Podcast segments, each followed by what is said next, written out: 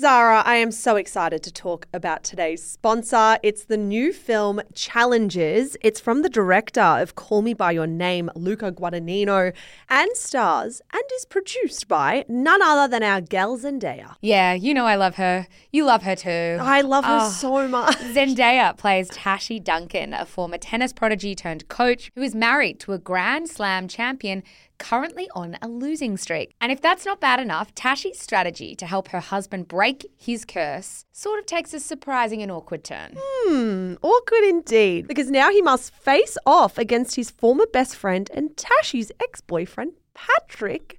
Zara, the tensions are running high. I know. Tashi's someone who makes no apologies for her game on and off the court. It's her game, her rules, but with her past and present colliding, Tashi must face reality and ask herself, what will it cost to win? Challengers is the sexy drama that everyone's talking about, and it's definitely not one you want to miss. It's about passion, friendship, and what happens when your past comes back to challenge you. You can grab a ticket from Tuesday the 26th. So grab your friends and get excited. I will be grabbing you, and we are definitely going to be going to watch it. Oh, please. Thank you so much to Challengers for making this episode of Shameless possible.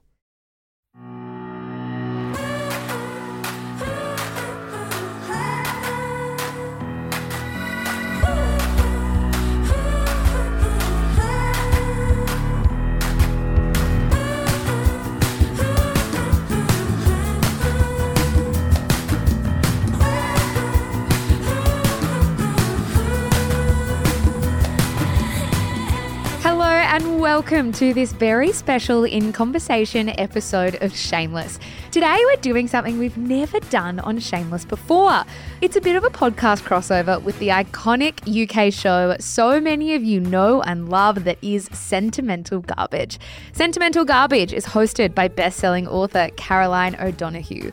If that name sounds quite familiar to you, that might be because Caroline is the magnificent mind behind the Rachel incident, our August pick for the Shameless Book Club. In this episode, Mich and Caroline and producer Annabelle turn their attention to something you've all been demanding from us a deep dive into Taylor Swift and Karlie Kloss and what the hell happened to their friendship. You guys know that commentary around Taylor and Karlie has run rampant for years, so while they don't get too deeply in the weeds of every single internet hole, because they'd be here forever, consider this episode a wide ranging pop culture exploration. What is the commentary about Taylor and Karlie? What are the three main theories, and why can't people stop talking about them? And namely, what does their friendship maybe say about us? Let's get into it.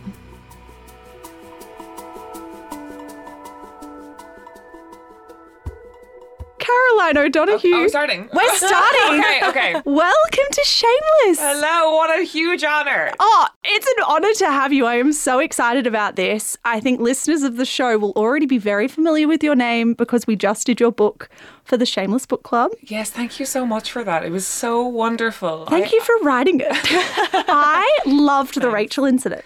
Oh man, that's nice. That's so. That's just. It's so funny. When I, that thing when I would listen to your podcast of like, you're used to when your book gets brought up on a podcast at all. It's like you know five minutes of someone being like, yeah, it's a good summer read. Why not put it, pop it in the beach bag? And so to have like three incredibly clever women just really dissect it, and even to the point where when you were like critical about it, I was like, fair enough. So you listened to the episode? Yeah, of course Oh, I did. that freaks me out. I was melting over there. We all gave a very strong review, Yeah, so it's very strong probably good that you listened to it. Your book, and I can't remember if I said it in the episode or if I've Yeah. just said it to the people in my life and around the Shameless Media office. The Rachel incident has my favorite scene of any book I've ever read. I think in my oh. life. The, I know th- this. Sorry to the people who haven't read the book. This will be so irrelevant to you, but just come along for the ride.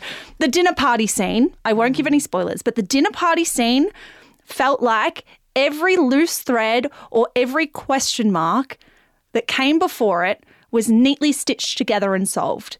And I just had this experience of reading that scene, being like, wow, wow, everything makes sense. I am surprised. I am shocked. I am in awe. It was just like a masterpiece, that one chapter. you. Thank you so much. Did you, when you were writing it, were you like, I'm killing this? I mean, like, uh, yes. no, but just because I do think like when you're writing a novel, it's such a it's such a lonely, you know, long process or mm-hmm. whatever. There's this whole thing in whenever you get like productivity chat about like flow state and Oh, like yeah. how you access it. And it's so mythical and like you can turn up to your work, you know, 50 days in a row, and the 51st suddenly you're. It's like that equivalent of like drumming and not looking at your hands kind of thing. It's like, oh, I'm just in it. And that was mm. the a real time during writing that novel where I was like, oh, I'm just in it. I can just feel it. And the moment, and again, this will be very alienating for people who haven't read the book, the moment where Dr. Byrne drags out the office chair, I was like, I felt like that guy in Whiplash, just like, oh. I Sweat beads dripping. I think we highlighted that in the episode. It was the chair thing. Mm. Rachel not having a chair at the table Yeah. and it dawning on her that something was seriously awry. I just like props to you. I hope one day in my career, I don't think it's happened for me yet, but one day in my career, I want to have a moment where I'm like, that thing I did, even if it's like a small part of a bigger whole. Yeah. That thing I did was perfect because I actually think that chapter is perfect. How are you feeling about the book now that it's out in the world? really, really fabulously. It's strange because, um, do you know, it's my sixth book. So I wrote two other books for adults and three books for teenagers. I think for many writers of, of all kinds, you know, there's a huge weight between when you discover your love of writing and then when you have your first book published. And for most people, that's about 30 years kind of thing, mm. or, or there, thereabouts. What you don't realize is that there's a huge gap between being published and being read. By that, I mean being read widely, being read in like when mm. numerous people in numerous countries having numerous discussions that you'll never get to join, but are live and going on without you. And this is the first time that's happened on a big scale for me. And like, that is just it's really magical and i'm really glad it took six books to get there because i think it would be too much of a head fuck otherwise you Yeah, know? yeah, yeah, yeah. It feels like you maybe were ready for that. yeah yeah it feels like a lovely graduation kind of thing and it's like What's nice is whenever you know when anything good happens to you as a woman, your your first sort of reaction is to kill it for yourself, to kill your own joy. It's like, how can I find a way to hurt myself? and um, what's good about finding a wide readership on your sixth book is like you can't hurt yourself with it because nobody can tell you you didn't work for it, you know, and you know that oh. yourself, you know, and it's, it's really lovely actually. Well, congratulations. So I'm much. so excited for you. We both are. We're so happy for you. And it was a pure joy to read. So if you haven't read The Rachel Incident, listeners, go get it because, and then go listen to the Shameless Book Club episode on it. I'll plug us at the same time. A double plug. Why not? Well, we love your podcast on Sentimental Garbage. You do talk a lot about pop culture. Mm-hmm. Occasionally, you talk about celebrity. You have mentioned Taylor Swift a few times. yes. I've listened to your series on Midnights. I have listened to a couple of episodes where she's just popped up. Yeah, yeah. And we're going to talk a bit about Taylor Swift and Karlie Kloss today. Yes, very excited. How do we, first of all. Annabelle, you're hmm. obviously with us here Yes. today. Hello, greetings. Greetings. What is your Taylor Swift fandom out of 10? Like, where are you sitting? Interesting question. I think if you asked me when I was younger, I would have said like 10, 11. Hmm. But now, as an adult, maybe it's just being exposed to more of like her personal life or something, hmm. maybe taking me out of the Taylor as a musician kind of thing. I'm, mm. I'd say a seven. A seven. Yeah. Mm. Great. Mm. I, I think seven's always illegal to say because I think it's it's, It's a too six or an safe. eight. Are you if you had to go six or eight, are you six or eight? I'm a six. I'm a six. Okay, okay. Yeah. That's all right. We're all like we can be feelings based here. Mm-hmm. I've got the mm-hmm. facts, so you guys can bring the feelings. Caroline, out of ten. I would say it, it is more an eight, but I would say my, my journey with it has been the flip of yours in that mm. when she first became famous, I was primarily a Kanye West fan. So it felt Oh my god. Bro, I know, I know, and I, I, I still find. I mean, Kanye obviously would hesitate to call myself a fan now. Yeah. Obviously, that music will always mean an awful lot to me. Yeah. Um, I think that it was so fascinating that era of him where he was so wrong. And like so, and he he was wrong to do that to Taylor Swift. He's, he did he did so many just public awkward, horrible clangers, but mm. he was it was always true. Yeah. Beyonce did have the best visual. That's why nobody talks about it. It's like, you- yes, it was it awkward? Was it mean? Was it bad spirited? Yes. Was it correct? Oh, yes. So it's like the message was sound, the execution not so. Yes, and then and then there was also the thing. Remember uh, during Hurricane Katrina when he went on TV with Mike Myers and he just blurted out, "George Bush doesn't care about black people." Yeah. and also was the delivery weird? Yes. Was the message correct? Yes. Yeah. and I find that fascinating. And she was an interesting footnote for me on that. And I, I didn't I didn't vibe with the music very much. So country Taylor was not your not really Your thing. Not really, no. And I was um very into sort of like folky music at the time, and I, I I saw it as being a bit basic, I guess. And I think I was also in a phase of my life that sentimental garbage is trying very hard to correct, which is just automatic snobbery yes. a- as a defense mechanism to feel anything or be vulnerable, kind of thing, which I think is a very common thing in your early twenties. But then. 1989 came out, and I was very much the fair weather Swiftie who was like, "Oh, this is more my thing." I was also like, I was falling in love at the time as well, and that became like the soundtrack of that summer where we were falling in love and like getting really pissed and singing it together, and it became really treasured to me. And then I've just been on board ever since. And I've I've talked about this a lot on sentimental garbage episodes about her. Taylor Swift knows just as much about men as we do. I loved it when you guys said that. Like, and She's figuring it out She's figuring it out as it we're out figuring it yeah, out. Totally. I was in a, I mean, I'm married now, but I was in a relationship for a long time where I was like, why the hell aren't you proposing? you know? Yeah. And so was she. Yeah. and that was nice. And, like, and now I've gotten to the point now where I like, I listen to her probably once a week at the very least. I've been to not one, but three Taylor Swift themed discos. Yeah, nice. And uh, I'm going to go to the Eras tour. Like, it's going to be, yeah, I love her now. you know? Yeah, yeah. I think I am probably a step above you, Caroline. Uh-huh. I fell in love with her in the Red era, Mm-hmm. and I think I've been to every concert since then. I am just a Swiftie.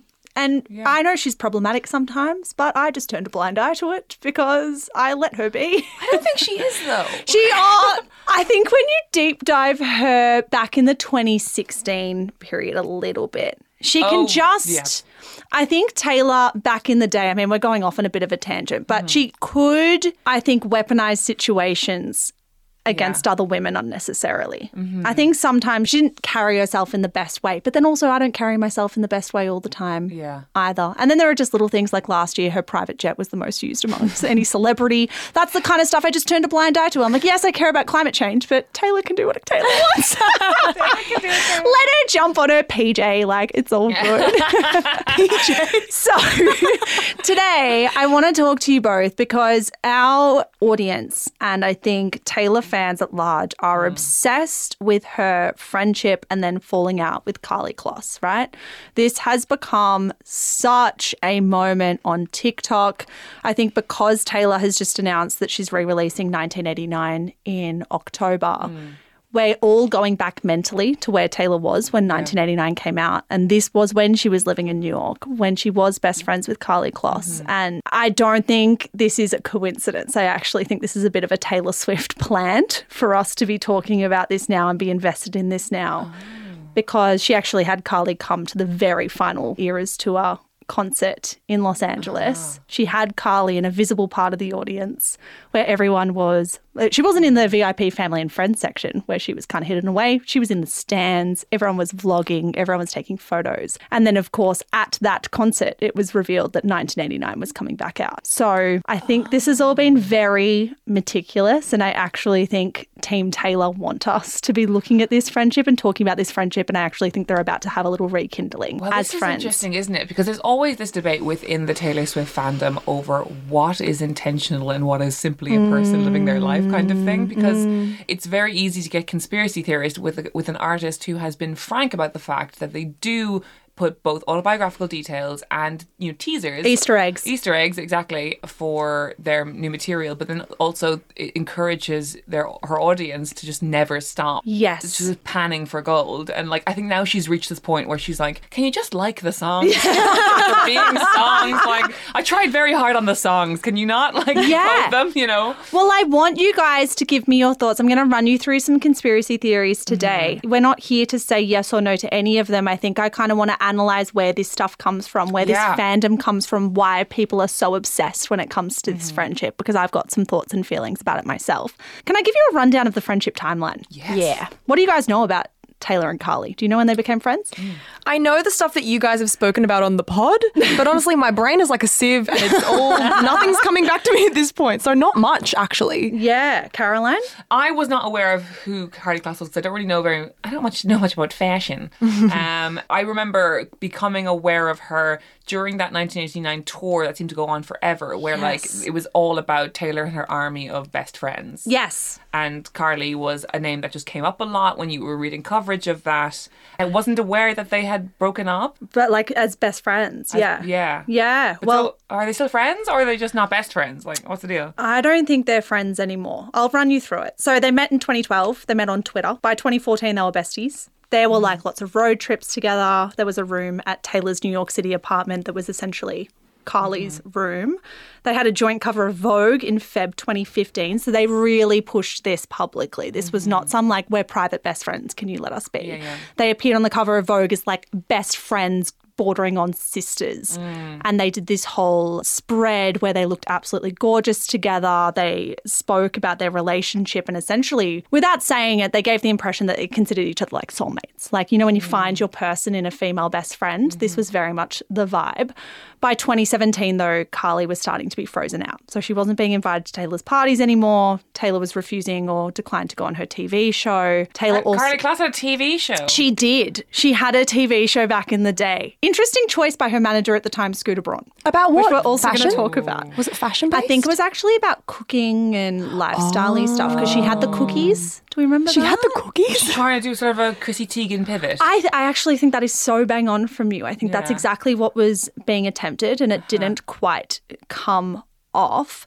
Also, remember that Taylor was really public about her friends and she would do things like appear in music videos where all of her best friends were named on her t shirt, for example. And mm. people noticed that Karlie was no longer being listed God, as a member so of that weird. squad. That's. I mean, I love Taylor, but she does fucking weird. She does. See, this is This the is thing. what I mean. And this is the thing about Taylor. It's very Regina George behavior. Like, It is, and it's really tricky with stuff like that. I think that's where I feel this division within myself to be mm. like, I just think some of it's a little juvenile. I don't think she does Yeah. this stuff anymore. But back in the Girl Squad days, it could be quite juvenile, and like they would make videos about Katy Perry where she had the squad kind of, Yeah. you know. Yeah. Anyway, so 2018 is where stuff really hits the fan. So Karlie is being seen out and about with Katy Perry, Taylor Swift's then Mm. sworn nemesis, like the person we knew was kind of her enemy. pointed. Karlie then posted that photo on Instagram. Do we remember the caption swish swish? And people thought this was a link to Katy Perry's Yeah. diss track about Taylor. Well, swish yeah. swish Oh. bitch or bish in the song. So Bish, people bring back started noticing bish. that. Let's face it, it has not had the longevity of Bad Blood. No, it really wasn't as good. Then Jennifer Lawrence, after that, when Karlie and Katy Perry were being seen together, Jennifer Lawrence famously said, I'd like to know what's going on with Karlie Kloss and Taylor Swift. That's the God to honest truth.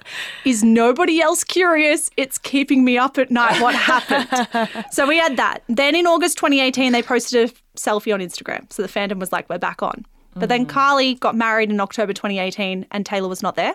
But then people went, no worries. The Joshua Kushner, Karlie Kloss first wedding was not for the public. It wasn't for like Yeah. family. It wasn't for friends. It was for family. Mm-hmm. Right. They had a second ceremony, June 2019.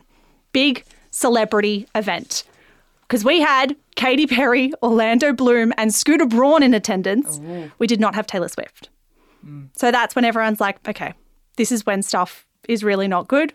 Then, of course, Taylor calls out Scooter Braun and Scott Borchetta for buying her masters in like bad faith, I guess. Mm-hmm. She accused Scooter Braun of, and I quote, incessant manipulative bullying that she had received for years. So we know for a fact the death of the relationship between Karlie Kloss and Taylor Swift happened at some point because after Scooter bought Taylor's masters, Karlie went on a week long vacation with him and it was posted all over social media. She was on his boat with like a group of friends.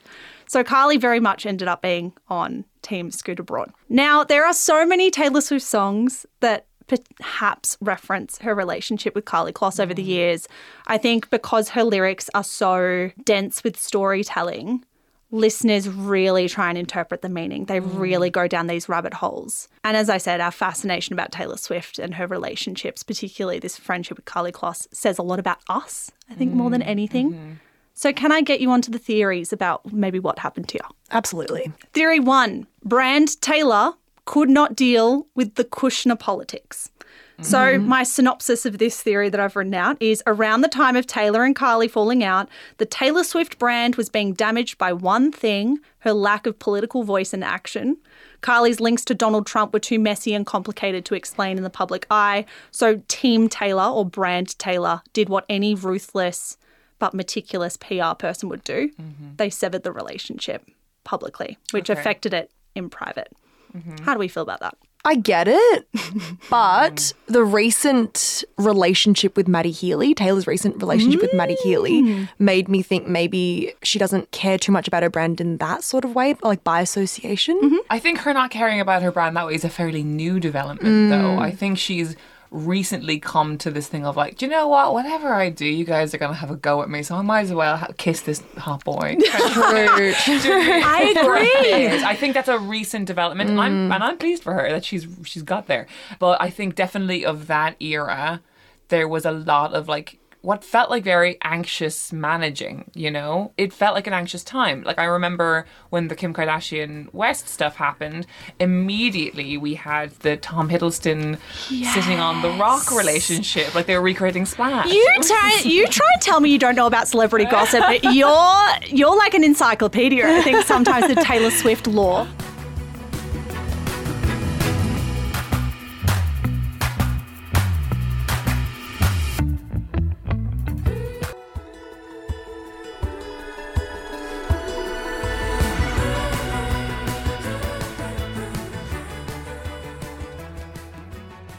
I agree with you, Caroline. I think what Taylor Swift does is she tries to mirror what's going on societally, right? When we're looking at the era when her and Karlie sort of fell out, that was an era, it was pr- just pre COVID, and then obviously COVID as well, where I feel like the mood in the mm. room was that you had to be political. You had to take a stand.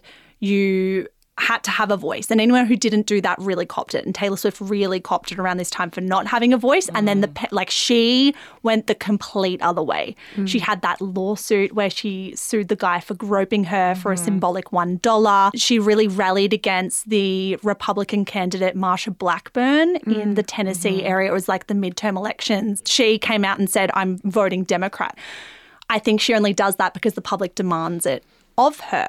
Whereas now, if we're looking about the at the way that she behaves in 2023 with Matty Healy and that relationship, I think we've actually had a pendulum swing post pandemic.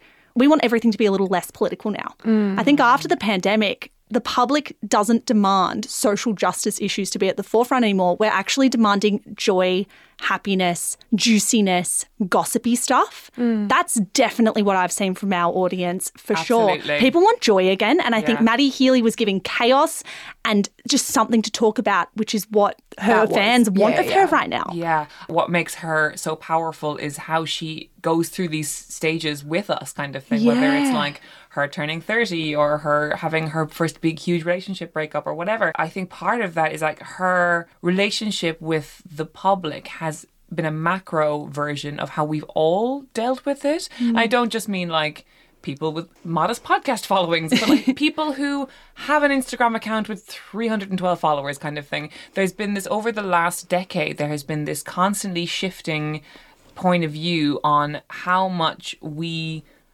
owe everyone. I mean, there was a phase a couple of years ago where, like, if a artist was revealed to be problematic in any way, you would then rush on Twitter to denounce, I will never listen to Ryan Adams Gold ever again, kind of thing, because of what he did to Mandy Moore. And there was like a, you had to purge yourself in the streets. And now, even in that short amount of time, like I, find Kanye West a deeply problematic character now. Mm. Can I, that music will always mean a lot to me. I can hold both those truths in my head. And we've all kind of grown together. Yeah. But we've watched her go on that journey Muddle too. it- like, yeah, muddle her way out. through it. How much do I owe anyone vis-a-vis my personal opinions, tastes, and politics? you know? Yeah. And I do sympathize with her, and this obviously came up a lot in the Miss Americana documentary of coming from a country world, seeing what happened to the Dixie Chicks, that being this like really scary, almost Grimm's fairy tale for any woman working in country music of like what can happen to you hmm. if you put your head above the parapet, politically speaking.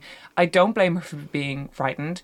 I also I can understand how someone like Taylor Swift who has been very famous from a very young age, who has like talked a lot, and I think probably quite earnestly and truthfully about like being a sort of overambitious if beautiful, gawky kid, and how annoying that must have been to be to sc- be in school with, how much she must have been bullied, how alone she must have hmm. felt. Like, if you've got a person in your class and you're 14 and she's like spending all the summer touring and she's got waist length blonde She's performing in shopping centres and people love it.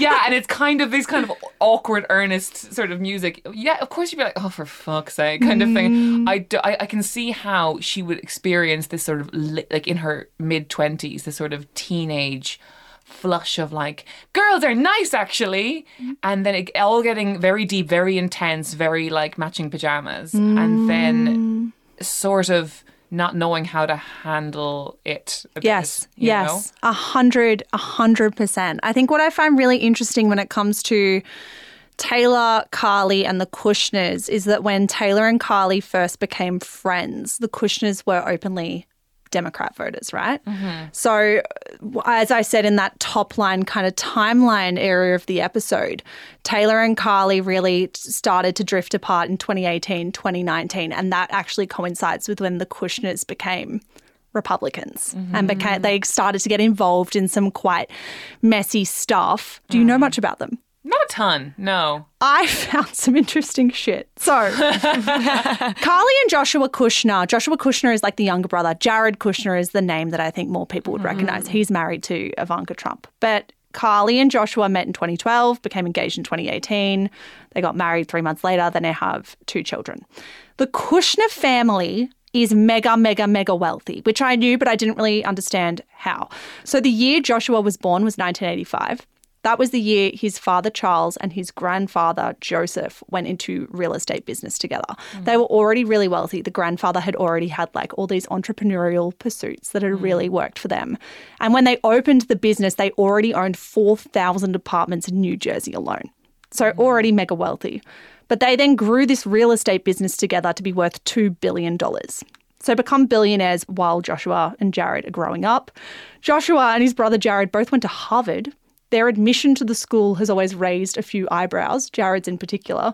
He was famously a poor student at high mm. school. He got below average test scores. And yet, after his daddy Charles met with the president of Harvard in 1998 and then subsequently made a $2.5 million donation to the university or to the Oh, college, good. he was admitted to the Harvard freshman class of 1999. But he did a really good essay, though. Such a good essay. he, he slayed that interview. he was so good. I also, did you know the criminal history of the Kushners? Mm, Did you know that Daddy Kushner Charles went to prison in 2004 for dodgy political donations? But it was political donations to the Democrats. He also went to prison for tax evasion and witness tampering. He was sentenced to two years. He ended up serving 14 months. So, like, an interesting family for Karlie Kloss to marry into. But then again, she said openly that Joshua is a really good guy and you can't choose who you love and all that kind of stuff.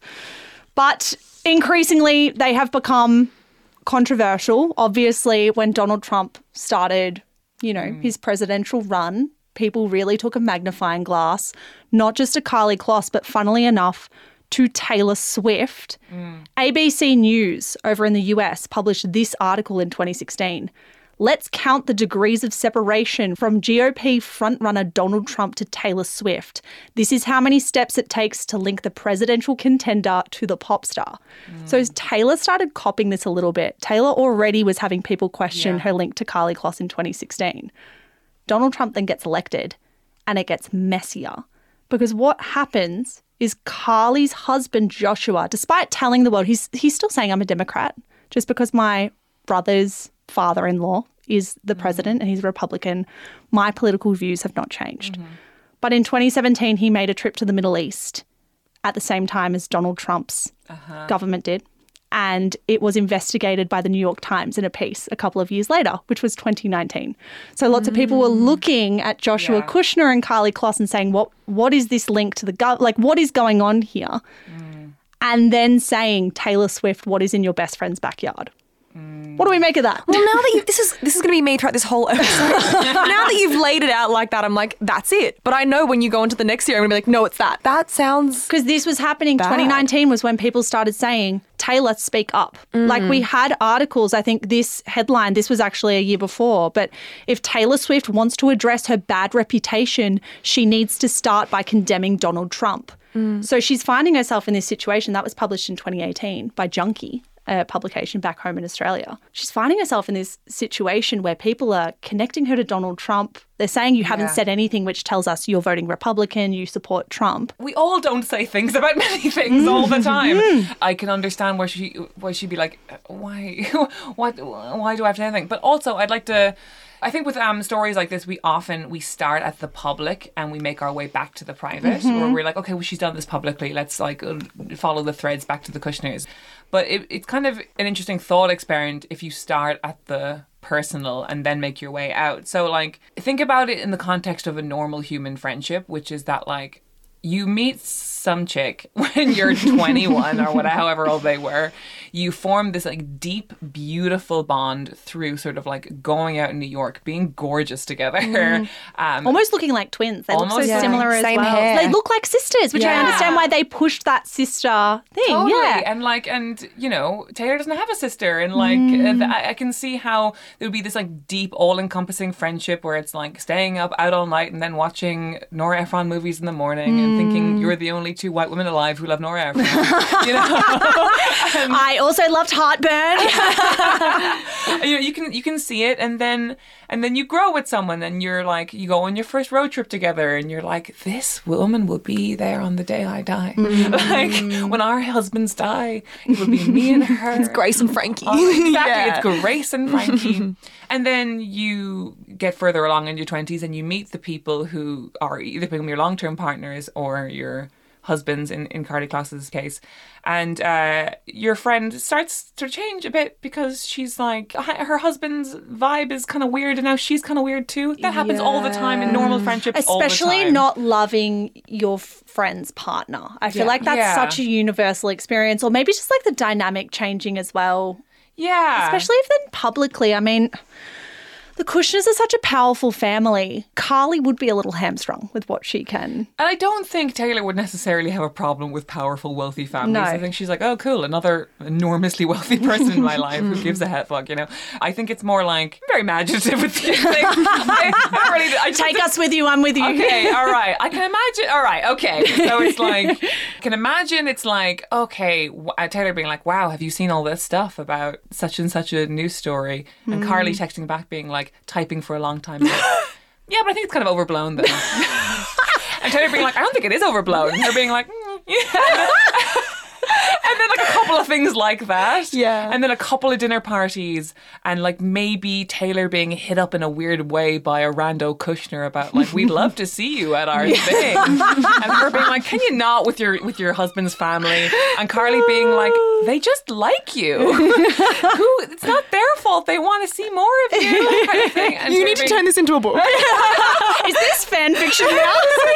all of my Taylor Swift sort of theories are pure fan fiction. and Taylor being like, Karlie's kind of spooking me out a bit at Yeah. the moment. I think a little bit of distance. And then Karlie being like, um, couldn't help but notice You've like, been distant. You've been distant. You and haven't Taylor posted me on like, Instagram in a long time. Right? And like I also think that there's this thing that happens when like two public women become friends. I'm mostly talking about this from the experience of like when me and Dolly did the Sex and the City stuff together, which of course is the exact same as Karlie Kloss and Taylor Swift. But I remember feeling this rush of like every time I posted a picture with her, people just being like happy. They're invested. They're invested. They're They're, like, I'm so glad you guys are having spaghetti. And it's like, I did something for the world today. yeah. and it's also like I find this with Zara. I find it with Yeah. Annabelle as well. It's not just I'm so glad you guys are eating spaghetti. It's I'm so glad you're still eating Yes. spaghetti. You're still friends. yeah. We attach a lot of emotional baggage Uh-huh. to other female friendships that they continue. And if we feel like they've ended, Yeah. we feel like there's an investment there. Mm. Like we're all talking about this now. Like, this is not just us. Like so many people care so much about this. But I, I feel that as well, like the parasocial relationship that people might have with myself and Zara. Mm, that we yeah. we sometimes get questions to be like, are they really friends? People on People the street, asked- they ask me, so do they actually hate each other? and I say, yeah. yeah. yeah. Feel the fire. Feel the fire. No, but it's so isn't it interesting? Yeah, it is fascinating. And I think it's like a part of it is just like being hungry to know more about the people that you hear a lot from, you know, and like mm. from our point of view, like podcasting is an incredibly intimate medium where it's like you're walking around, you're you're with somebody all day. Mm-hmm. Like sometimes, you know, if I'm doing it, having a chore a day, I'll put on seven episodes of You're Wrong About and like feel so intimately connected and, and mm-hmm. need to know more about mm-hmm. about the hosts. I, I understand that very human instinct, but I also understand that like if we think about us all being kind of the same age, millennial women, lots of us are getting married, lots of us are having children, lots of us are getting more serious in our careers. The time that used to be so sacred and so plentiful for friendship in our 20s is getting smaller and smaller, mm. meaning you have to choose literally who you hang out with on Friday kind of mm, thing because yeah. that's your only night you have all week. You can't go out on a Tuesday anymore. You, Yeah. you got to get up early. We're all seeing our friendship groups shrink maybe, and I think the fascination is magnified through that maybe. Yeah, that's so true. I think that actually takes me neatly to our next conspiracy theory. Obviously, we know Annabelle that mm-hmm. Caroline has spoken about this on her show, so mm-hmm. she's across it. But we've also spoken about it on Shameless. What is your gut feeling or just your reaction, I guess, to the fan investment that Taylor and Karlie were in love? I won't lie to you. I've definitely had moments where I've thought perhaps that was what mm-hmm. happened. Mm. I don't know necessarily why. My instinct had been that there was something romantic going on. Mm. I think it's like fans when they see two famous people together, mm. spending so much time together. Mm. Perhaps it's only natural to assume, but then again, there's an icky side to it. Well, it's it's got to be sensitive, right? Pushing this conversation about someone's sexuality. You're seeing a lot of it around like that. One of the I didn't watch it, but one of the kids in Heartbreaker was uh, Yes. trolled. Yes. for Kit playing a- O'Connor, yeah, yeah, playing yeah. a gay character, and then it it forced him to come out. or Yes. something. It- yeah. it's like taking power out of someone's hands in some ways. Yeah. To- yeah, completely. And I, I think that we're obsessed with that kind of transparency. And it's also, I find it sort of insulting from a point of view of assuming that two women can't be sort of very much platonically in love and obsessed with one another, that there has to be mm. something going on kind of thing. Mm. And I've seen so many conspiracy theories that, like the Gaylor thing and like how mm. she's had multiple relationships with multiple women and Dianna Agron is Dianna like, yeah, Agron yeah, as well. Yeah, and that she's always been gay, and Joe Alwyn has always been a beard. And, like, Yes, yes. that's I, I find that um, that must feel really weird. Like I know Yeah. I know like probably Taylor has to go through an, an awful lot of emotional sort of like compartmentalization just to simply get up in the morning. Mm. But I imagine like if you were being constantly told that you were lying about who you love and Yep. you're covering it up and it just it feels very icky to me and it feels like a, a level of wish fulfillment that feels like it should just live in fan fiction. Like Yes, I have spoken to a few gay women in my life who have some conflicting thoughts about this, as everyone does. I don't want to paint any group of people with one brush to say everyone feels this way and everyone else feels this way. One woman in my life thinks it is frustrating to only observe Karlie and Taylor through a heterosexual lens. And Okay. she feels like it's actually very limiting to do that. Mm-hmm. And that when we do that, we can't really open up conversations about people falling in love with other people and that mm-hmm. she just finds it to be an interesting discussion point but she agrees that it is a slippery slope. Yeah. i have another woman in my life who raised an incredibly interesting viewpoint who said she thinks the public's obsession with this and i've got to say i have i have had moments where i've gone deep into this and been mm. fascinated by it and then had to step away and be like why am i fascinated? Like what's mm. going on inside me here that has led to me being so interested and so invested in this her viewpoint is that some female friendships are so affectionate and so almost spiritual. Like the connection you have when you find a best friend and you love them so much. It's almost, it feels limiting to discuss that in mm. terms of platonic love. yeah. Mm. And that she feels like a lot of us, this friend of mine feels like a lot of us have had those intense, intense female friendships where it just is unlike anything else in their life. There is no reference point for it. Mm-hmm. And they see that in Karlie and Taylor.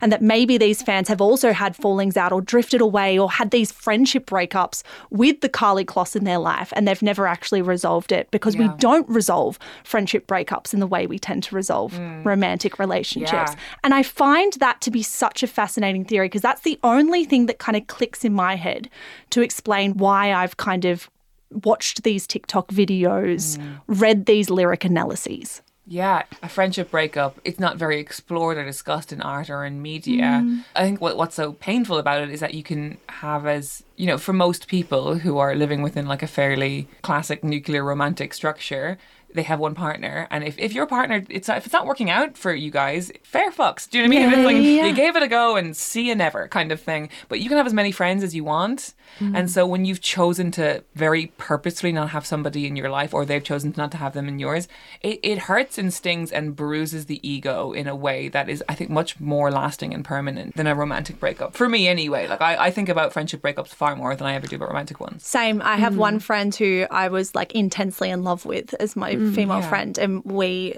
drifted apart. We had a falling out, mm. and it was never ever resolved to the level I would expect of a romantic partner. Well, that's the thing. Traditionally, with romantic partners, there's like a set in stone breakup situation. and like what you, have owe a each other. conversation. Like I'm There's like a social up with you. contract, isn't Yeah. there? Yeah, There's whereas- a social contract where it's like you break up with a romantic love interest and mm. you have to clear the air, or you owe each other closure, or you owe each other a Yeah. conversation. We don't have that with friends. No, oftentimes, like I can list a couple of friendships where it's just fizzled and there's been so much unresolved, whatever it Shit, was, that you just have to kind of set free when you weren't even really perhaps ready or you didn't, you weren't equipped with the skills. Yeah. And it can drive you mad. right? Like I still think about them. Totally, Yeah. and, and also because, like, again, as I said earlier, like we're all getting older, our our time for hanging out is just getting smaller and smaller, and so you can get in these paranoid things of being like. Have we just drifted because there's less time in both of our lives, or was there a thing I wasn't aware of, and is there an atmosphere? And it is by simply thinking about the atmosphere creating one. yeah, know? for sure. It's tough, man. Like, Yeah. you- Yeah. You know what? When the Banshees of Inisherin came out, and everybody, every like Guardian think piece was like, "Why don't men have friends?" I talked to uh, Gavin about this, and he was like, "Listen, I admit that I don't have as close friends in my life as you do, but I don't want them either." well, this is, and I think this friend who had this theory, which I think is the one thing she said it to me before we left for London, when I, I was saying to her, like, what, what is going on here? She said to me, she's like, I've got friends who kiss their female friends, and they've never, they've never questioned that. That's mm-hmm. just been like, it's so amorous that they will make out at a concert, or like they do things mm. like that. They hold hands, they kiss each other on the face, whatever. They hug. You don't see that with men as much in their platonic friendship. So there is this kind Yeah. of blurriness sometimes, I think, with the attachment we have with our female friends. And And I think it's insulting as well for people to sort of like solve for X and be like, well, they're fucking. You know what I mean? It's mm. like, even if we had fucked. Yeah. Even if we had, like, that would do not even 1% of the explaining as to my complex feelings about this. like, grow up. Percent. I think that's where all I think that's where so much of the lyric analysis comes from. I mean, Taylor Swift's lyrics can be read in a million different ways. I know a lot of people bring in the lyric, I don't want you like a best friend. I think a lot of people read into that, but that could mean a million different things about a million so different vague. situations. Mm. I think as long as the Hetlor, which is heterosexual Taylor or Gaylor mm. theories, are always discussed from a place of this says more about me than it will mm. ever say Yeah. about the celebrities involved.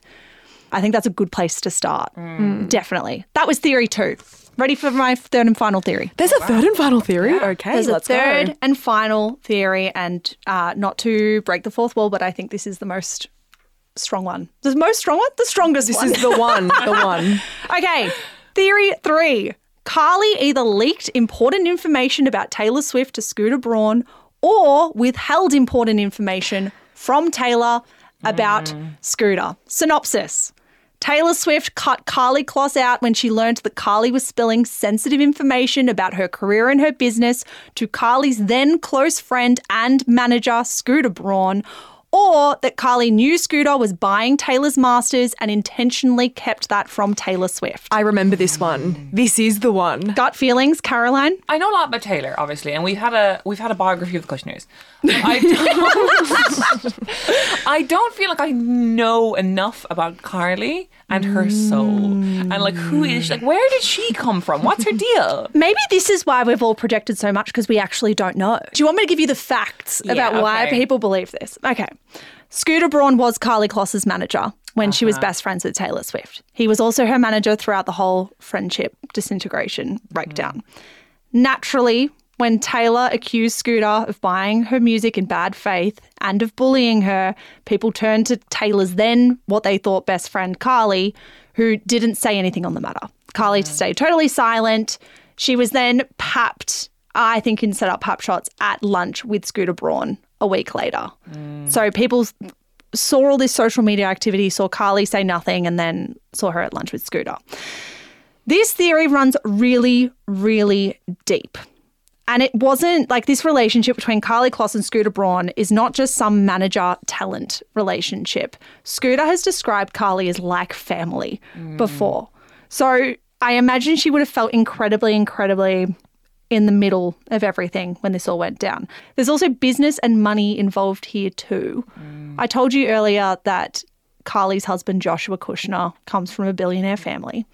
Well, it turns out that the money to buy Taylor Swift's masters, as in the money that Scooter Braun acquired to buy her masters, came from a business called the Carlyle Group. The Carlyle Group is in business with the Kushner family business. They have invested over $500 million into a building owned by the Kushner companies in 2008. Hmm. So, I think Taylor wanted people to make this connection because when she called out Scooter Braun and Scott Borchetta all these years ago and said, they're bullying me, they bought my masters, she pointed directly to the Carlyle Group and to celebrities who are managed by Scooter Braun. She tweeted this to her millions of followers. Scooter manages several celebrities who I believe really care about other artists and their work. Please ask for their help with this, as in ask these celebrities managed by Scooter Braun for their help. Hmm. Get them to call him out. I'm particularly asking for help from the Carlyle Group, who put up money for the sale of my music to these two men. Oh shit, this is it then. Those are hard facts. this facts. is it. Sorry for wasting everyone's time for 40 minutes, but we've Yeah. officially found the theory. After that tweet, plenty of celebrities did speak up. Selena Gomez, Gigi Hadid, a lot of the celebrities we know mm. who have been publicly friends with Taylor. Karlie kept quiet. Crickets. Oof. But there's more. Ah. Perez Hilton, the celebrity blogger who we hate, tweeted at the time that Taylor found out Karlie was telling Scooter things about her life and career. That tweet was liked by two of Taylor Swift's closest childhood friends, Ashley Avignon and Claire Winter. So then, of course, we've got the lyrics. Taylor wrote the song It's Time to Go from Evermore which had the lyrics When the words of a sister come back in whispers that prove she was not, in fact, what she seemed, not a twin from your dreams, she's a crook who was caught. Oh. That references, so like obviously we've spoken about this sister stuff that they mm. spoke about in Vogue. We've spoken about the fact that everyone used to say they look like twins. Yeah. That's the lyric that Taylor Swift gave us a year or two. I'm like, how after else could that be down. interpreted? That's I sad. cannot. Yeah, that's Isn't that sad? That's sad. Isn't that sad? Because I mm. actually think this has to be it. I think for her, mm. for this friendship to fall apart and for it to fall apart in this way, I think it probably was that Karlie ended up in the middle of Taylor and Scooter and unwittingly, maybe, I don't know her, as you said, Caroline, unwittingly passed on information or omitted information. I don't know, but this is the only theory that truly stacks up for me now. Wow. a lot to process. Hey. But you know, it, I mean, this is sort of a milk toast thing, but it could also be a, a combination, a Venn diagram, if you will, of many of these things of mm. being like. Taylor being like, every time I fucking open my phone, Karlie's pissing me off. Yeah, like ta- like Karlie's Yeah. appearing in photos with Ivanka Trump, and I'm copping hate for it, and that's Yeah, making yeah. me feel weird. And then Karlie's best friends with the guy, or like being called like family with Scooter. Braun, the guy who's just purchased all my music behind my mm. back.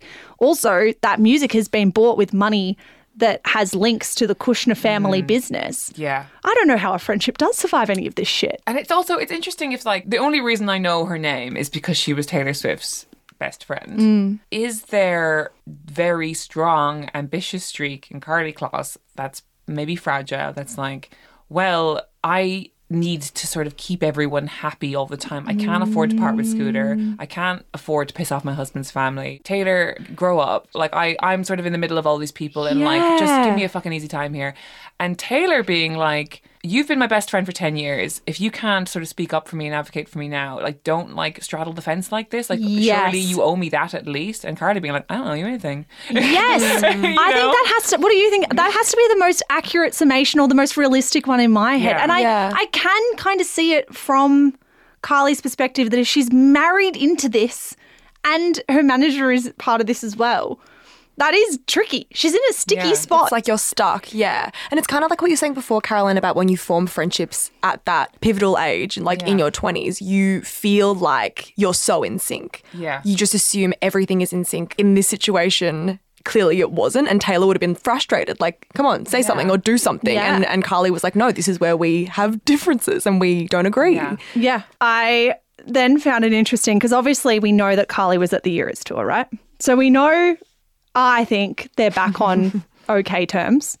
And I think that because I also stalked Karlie Kloss. And while Scooter Braun might have been like family once upon a time, or while she might have been that to him, as he wrote in that Instagram comment, she no longer follows him on Instagram. Hmm. So she's not managed by him either. So I wouldn't mind betting that this probably was all dating back to the Scooter Braun Masters controversy. Karlie Kloss is no longer in Scooter Braun's life and vice versa.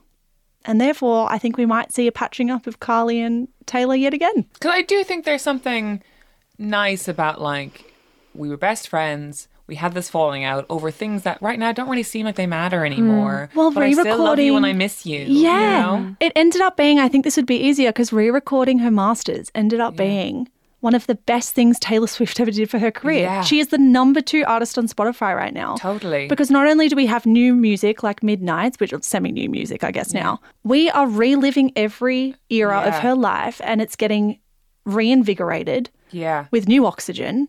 Totally. And we're all obsessed. When has anyone, she's doing the eras tour because we're all obsessed with these re recordings. She's Yeah. made it such a moment in pop culture. She's the most successful now that she's ever been. Mm. So I'm wondering if she's looking at this going, I didn't like the way Karlie behaved. I fucking hated the way Scooter Braun behaved and Kushner Company and all those kind of financial ties. I hate the way it happened. But it ended up being the best thing that ever happened to me. And look at me now. Yeah. And when you get to those moments where you're like looking back on old dramas and realizing everything that came from it was wonderful, you're like, you know what? I'm going to send her a text. You know I mean? Like, Yeah. Yeah. And so there we go. That's Taylor and Karlie. And I think they're back on good ground. And again, I'm still emotionally attached. And that's slightly problematic, but I will be forever. Thank you for taking us through that as well. Love that. Happy ending. Happy ending. I'd also like to full circle moment amend my six out of ten fandom for Taylor. Oh, yes. because I am going to the Eras tour, and Yes. people will come for me for saying six out of ten. Oh, and still- because you got a ticket. Yeah, right. Everyone will So say I'm- that a six out of ten doesn't deserve it. So, So I'm, to put I'm up saying eight now. I'm saying eight now. Everybody, can you hear that? Eight, and I'm going to the concert, baby. You're going to the concert too, Caroline. Yeah, yeah. Who are you going So with? I'm going um in Stockholm. Oh, that's so fun. That's so Um, European of you. We couldn't do that in Australia. It's your own home city or it's nothing, baby. Exactly. Yeah, no, me and my friend Jen County, who's who's like my Taylor Swift Yes. co-host, um, we're going interrailing next year, and, and we happen to be around that area when she's playing, so we're gonna go to Stockholm. Oh my god, so excited for you. Fun. I We're all going in um Feb when she comes to Melbourne, and we are so excited. it's going to be so hot, but It's gonna be alas- boiling. Melbourne will probably be 40 degrees Celsius, and I will be wearing the tiniest Taylor Swift outfit as a response. We do it for Taylor, who we love. Eight out of ten. Eight out of ten, Taylor. Now, Caroline, Taylor Swift is not the only one touring. That's Someone else very is touring. true. Who else is touring in Melbourne and Australia Oh soon? my god, I'm so so I'm so so excited about this. In October, I'm uh, coming to Australia for the first time ever, and uh, Oh my god, your first time in Australia. no, it's so exciting. You're gonna love. I think you'll love Melbourne Yes, Yeah. I've been practicing saying it. As if it has no vowels. We had someone in the Spotify studio yesterday actually say, "You guys are from Melbourne," and we're like, Yeah. "We're from Melbourne." Melbourne. yeah, this is all on my um, Instagram. There'll be a link in bio. On the 11th of October, I'll be in Brisbane at the State Library of Queensland. On the 12th of October, I'll be in Melbourne. Nailed it. Smashed Thank it out of the park. you. on the uh, in the at the Wheeler Centre on Saturday the 14th, I'll be the capital in Melbourne, and that'll be a live sentimental garbage. Beautiful. Yeah, these are sorry. These other ones are like more broad interviews, but you know, Yep. We'll put a link in the show notes to how people can get. We will to 100% put a link in the show notes. We'll also put links on our book club page where you guys can swipe up and buy Yes. tickets. Caroline, thank you for your time. You are a delight. Thank you, Annabelle, as well, for being here for the rundown. Thank you too. and thank you Taylor Swift. Yeah. Thank you, thank Taylor bye. Swift. We love you, Mum.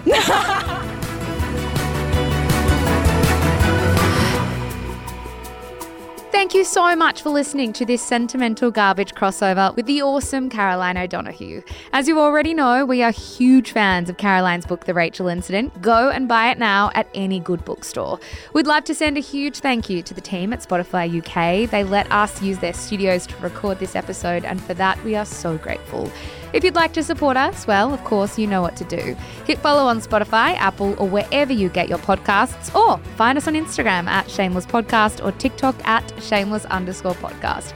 This is the third installment of our Shameless Takes London in Conversation series. Keep your eyes peeled for next Tuesday's fourth and final episode, where Mich sits down with an Oxford graduate who took YouTube by storm.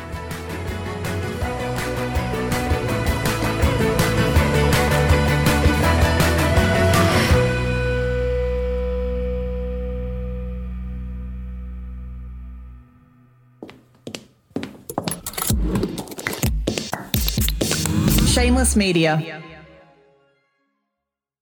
Hello, guys. Mich here. I am the co founder of Shameless Media. Thank you so much for giving us your ears and your mind and your time. We're so grateful.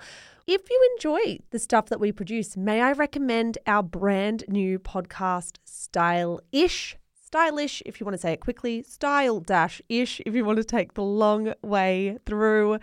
It is our podcast for all things fashion, brand, business, and beauty. If that is in your wheelhouse, if you care about style content, you will love this show. It is, of course, more than just a show as well. It is a newsletter, it is an Instagram feed, it is a TikTok account. There is so much good stuff going out on Stylish every single day, starting now. So, in your favorite app, search for Style Dash Ish. Give it a listen, give it a follow. We are an independent media company and we would be so, so grateful for all your support. That's all from me, guys. Check out Stylish and have a good one.